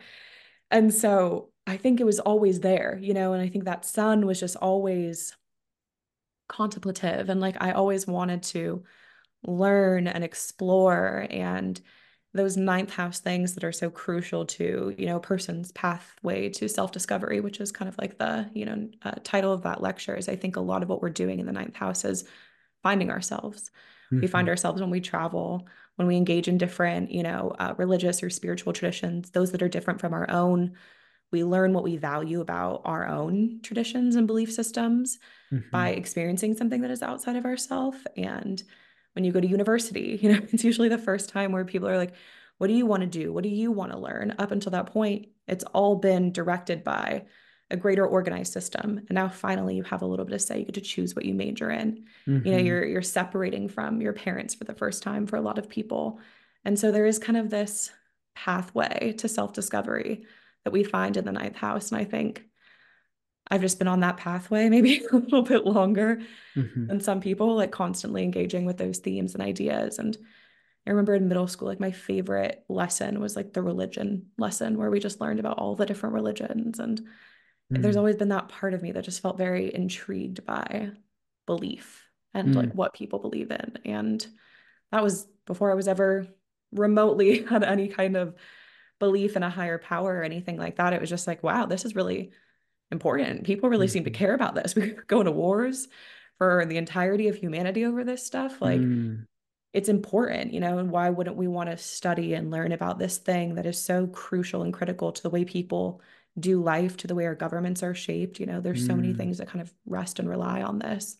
It just feels so crucial and integral to human nature. Like, why wouldn't we want to study that? And so my sun, I think, has just always been wrapped up in those ninth house topics. Mm-hmm. Yeah. Yeah, it's really interesting. You remind me that um not to go off on a tangent, but I was reading, I actually have it right here. Abu Mashar's um, Book of Religions, where he it's like him laying out the system of world astrology, which revolves a lot around Saturn Saturn Jupiter conjunctions. Mm-hmm. But he talks about the role that kind of each of the planets play in society, and Saturn uh, is the planet of religion. And we have and and Jupiter is the planet of law. And the the reason that the Saturn Jupiter conjunctions are so important is because uh religion like sets the stage for law and law reinforces religion. And uh the next outer planet Mars is the planet that makes sure that the laws are Enforces. carried out yeah mm-hmm. by via going to war um which determines dynasties and what have you and so that's just you know a really interesting kind of thought how that's uh those kinds of thoughts were active for you kind of like before becoming a student of astrology and it's interesting to think about the ninth house as also a planet uh, or I'm sorry, a, a, a, place of law as well as religion, because mm-hmm. I think it's also, you know, and again, you talk about like the cadence, the the the cadency, but the nice aspect between the ninth and the first, and I think that that's kind of embodied in in this fact that law is uh, a limit to self, like mm. law limits what we can uh, legally do within a society uh, and the things that we do perhaps to some degree determine who we are. Um, but most of us don't like fret over that fact that like Yeah. we shouldn't steal or murder or th- you know or things like that. We're just like it's not like a doesn't feel like a constraint but there is this kind of legal constraint that hangs over all of us and we live within legal frameworks. And so it's just interesting to kind of think about that i think um Yeah. what did you major in in college i'm curious Um, I started majoring in history, so Okay. that's funny. Mhm. And then I dropped out and moved abroad and Mhm. came here. And then I kind of got caught up in, oh, I should probably just do something that's going to actually be able to pay my bills because what am I going to do with a history degree? yeah Even though that was what I was passionate about. That's why I majored in history. I have a minor in it now, but it was just the thing where I was like, that's what I want to study. Mhm. And so I wanted to spend my time learning about, which I didn't know in our capitalist society is not the way that you should approach college. Um, yeah i didn't know that either It is actually the way that we should approach it, but it's not the way that we approach it. Mhm. And so then I ended up getting my degree in um, communications and social media, like digital marketing and things like that, which okay to be fair, it all helps. It all Yeah. helps what I'm doing now. Mhm. Um, but yeah, I think the history was was the first and real calling that I wanted to. I was like, I'll be a history teacher or something Mhm. like that. Yeah. Yeah, I studied philosophy for similar reasons because I was There like, this is the only thing that really feels stimulating enough to me, To interesting go enough to sit in a classroom. to go do, yeah, to like kind of commit to. Um, Yeah. but I was also a global studies major, so I had that history. There was like a history component as well, a world Mm-hmm. history component. Um, Love that. interestingly enough, yeah. Yeah, Maybe one day I'll be a a world astrologer. We'll we'll see. I'm sure I see it for you. Yeah, let's talk a little bit more about your um your Saturn placement before we wrap up. How do you feel like that, you know, you talked about Saturn in the 10th and Pisces. How does that kind of play into those kind of Saturnian houses in your chart and how they manifest? Yeah, I think Saturn, well, anywhere that it's angular, prominent, you know, conjunct personal placement or something like that, feels like the weight of expectation, you know, um, maybe Mm. that like perfectionist quality that we talked about earlier. To me, Saturn in the 10th feels very much like uh, this pressure, you know, to be make sure I'm always saying the right thing and, you know, coming off the right way. And I never want to offend anybody. I worry incessantly about my work um, Mm. to the degree of like, I oftentimes will wake up at like three in the morning and be like, what did I say in that lecture like three months ago? And was that right? You know, Mhm. like I'll just like wonder if my source was right or if I said the wrong thing, which like it's out, it's done. Like Mhm. move on. You know what I mean? Mhm. Like if you said the wrong thing, you said the wrong thing. And actually listening to Robert Schmidt's lectures was one of the things that was so helpful for me with this because this man would just change his mind constantly and Mm. be Yeah. totally okay with it. You know, he'd be like, oh, yeah, I know I said in a lecture before that this is what I think, but actually now I think this. And no, no worries. You know, Mhm. um, I have that worry very, very strongly within myself that I, Mhm. if I say something, I want to make sure I'm saying it in a way that I can back up and support and that I have like the facts and the data and all those things. And so I think, yeah, Saturn in the 10th to me feels like this really strong pressure to make sure that if I'm presenting myself as an authority on a subject, that I'm well researched, that I have my information, that I'm presenting in a way that's clear and comprehensive.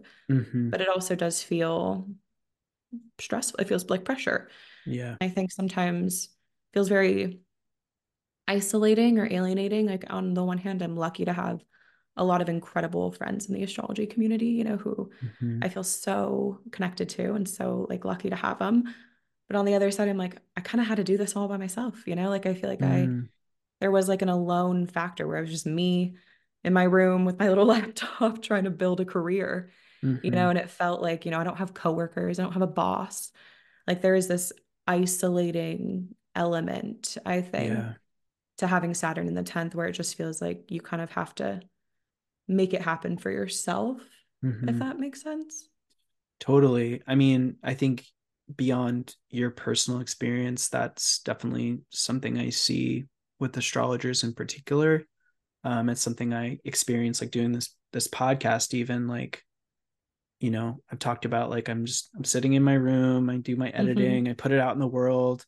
Sometimes I get feedback, sometimes I just see how many people have watched it and listened to it and I'm like, okay, cool, the numbers going up. I hope that that sounds like a good seems like a good thing.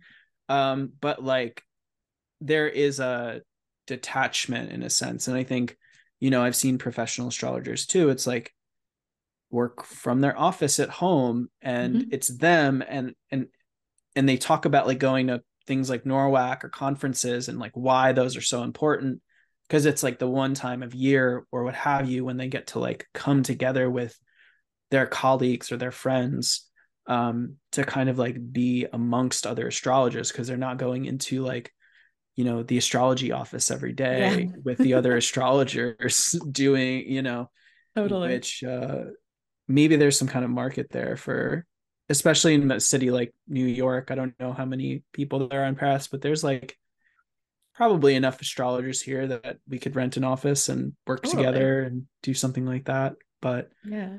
a lot of it is, yeah, this kind of, you know, working working in isolation and working kind of alone to build something, which feels very Saturnian. hmm Um, Yeah. You know, That's but, like- the the astrology group chat, you got to have one. It's to me, those are my coworkers, you know, Mhm. um, to have people that you can kind of chat with and be like, hey, what do you think about this? Or, you know, have just like water cooler chat, so to speak.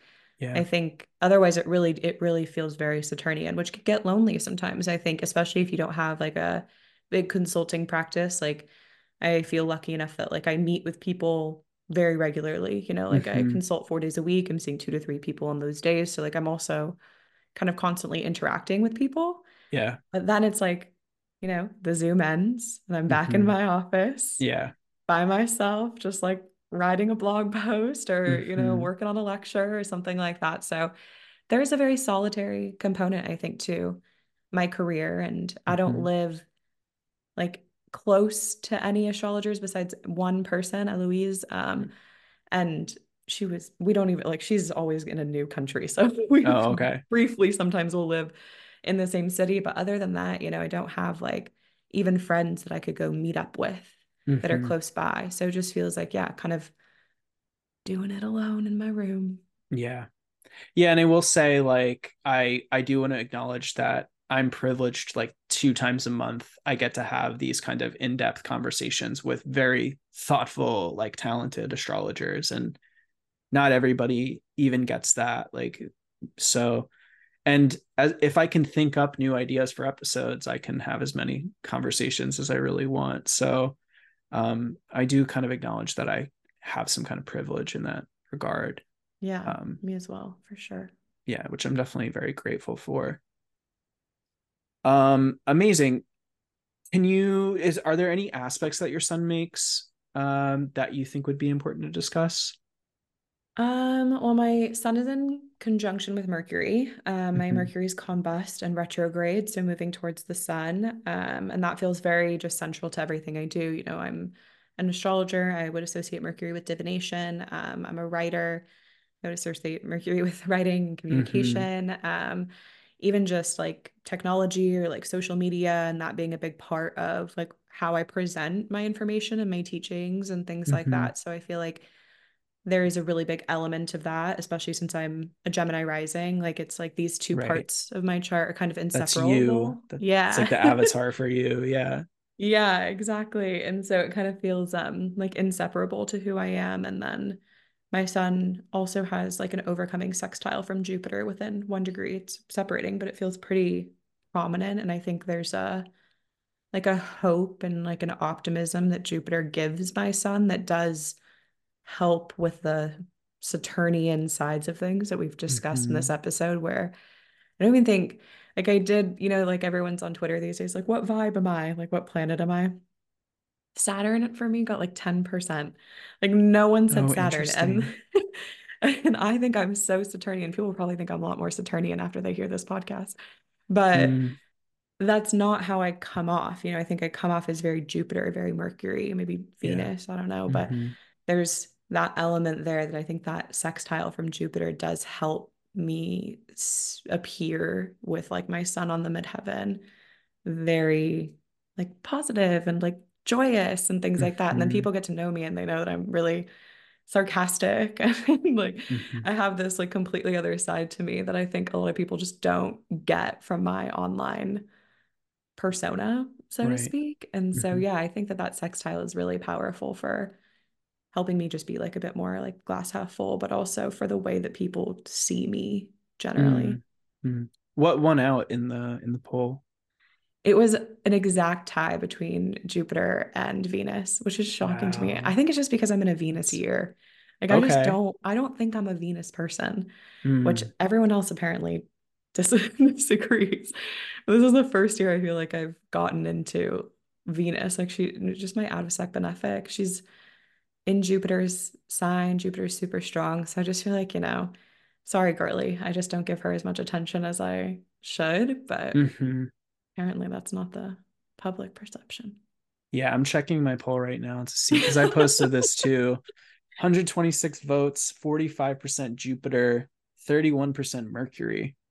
I think I said moon for you. Oh, did you? Yeah, you give me like lunar, like thoughtful kind of vibe. I don't know if it's also just because you have a podcast about the moon. Like I was wondering how much this played into people's votes, you know, where if like they have something in their like title or something like that that we just tend to associate with them, even Mhm. subconsciously, how that Mhm. impacts the way that we vote. Yeah. Yeah, the moon got eight, oh, nearly 18%. So Okay, the I'm not the only one. yeah, and I do have the moon in the first. I have Mars in the first. Mars only got five. So, um, yeah, I think it makes sense. People say the moon, given, yeah, I did a whole year long thing on the moon. podcast series on the moon. Um, but yeah, Jupiter is my ascendant ruler, and Mercury is conjunct my lot of fortune. So those There both, both of those things kind of make sense too. That tracks, yeah. Yeah.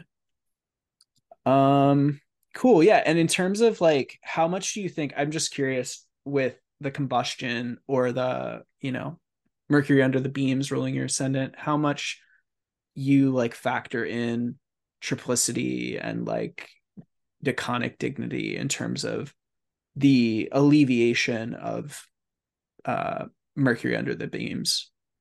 Yeah, I don't know if I would say it's an alleviation for the combustion. They feel like separate things to me, Mm-hmm. but it helps. Like I think I like I feel that Mercury in its own decan very Mhm. strongly. Like Aquarius too, to me is the astrologer decan. Mm-hmm. Um, you know, like I think T Susan Change Chang calls it a celestial navigation, and Mm, um, Austin Coppock calls it heaven and earth. And, you know, it's like this ability to bridge what's out there with what's down here. And so I think in a very real format, we see like mediums and astrologers and, you know, people who are able to be the communicating factor kind of go between Mhm. those. And I think for me, like with Mercury ruling astrology and stuff like that, it's very on my midheaven in the ninth. Like it's just very literal to me. And Yeah. I I feel it. You know, I also like moved to a new country and like I became like kind of sovereign in a new place.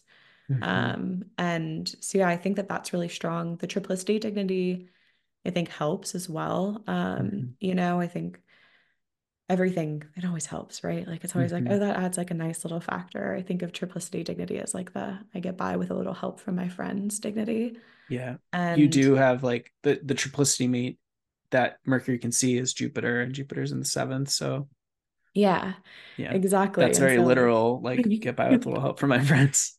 Yeah, yeah, definitely.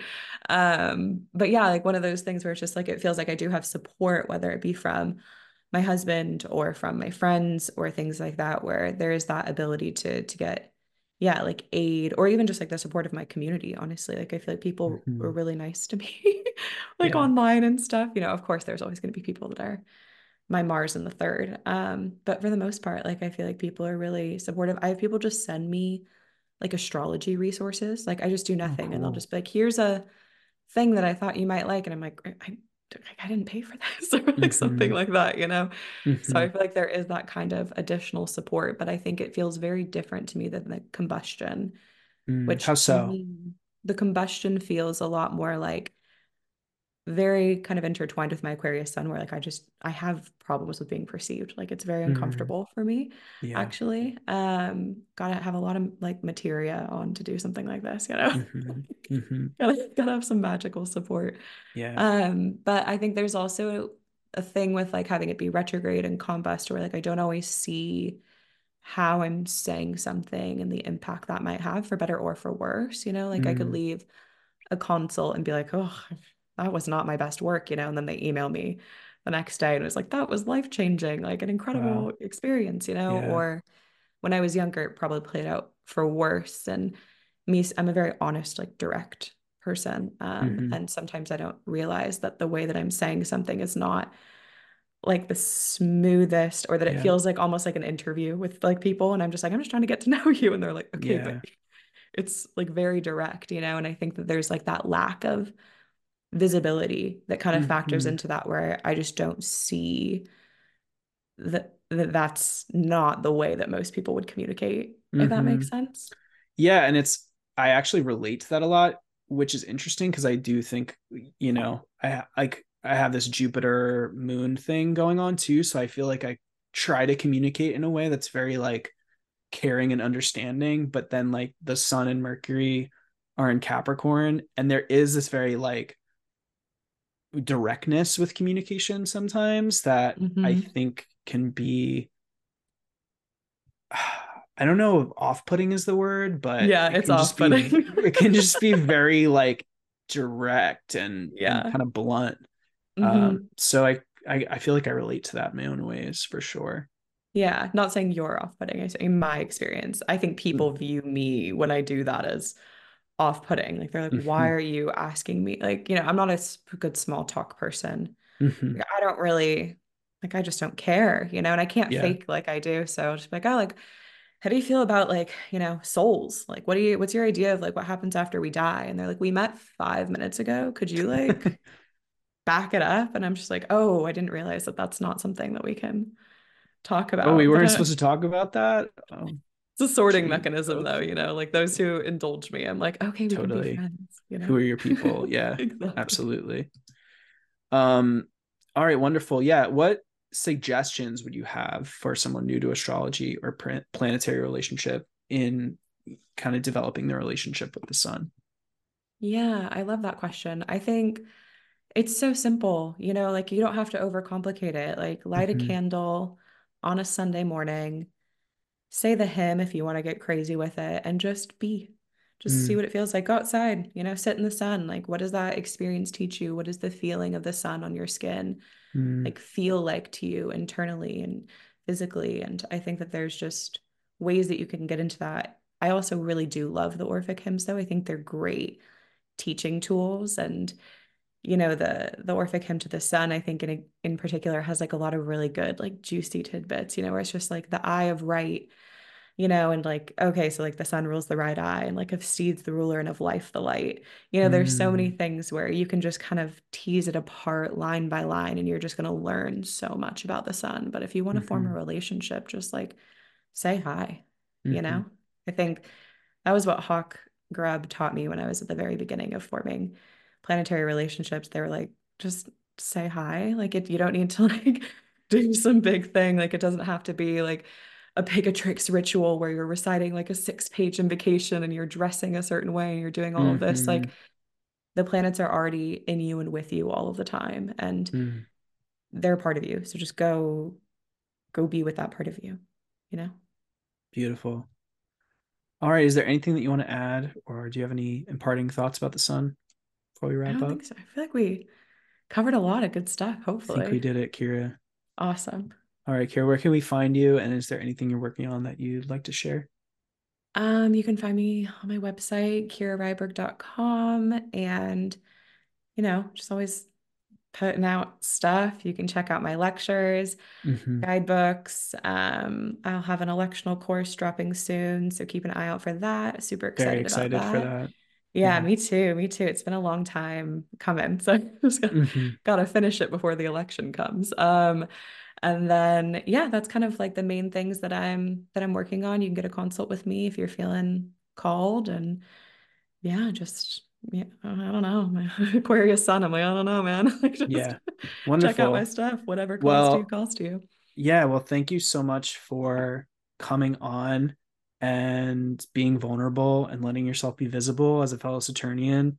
I know how hard that can be. So I just want to say I really appreciate it.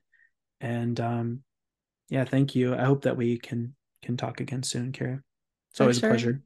Yeah, thank you for having me on.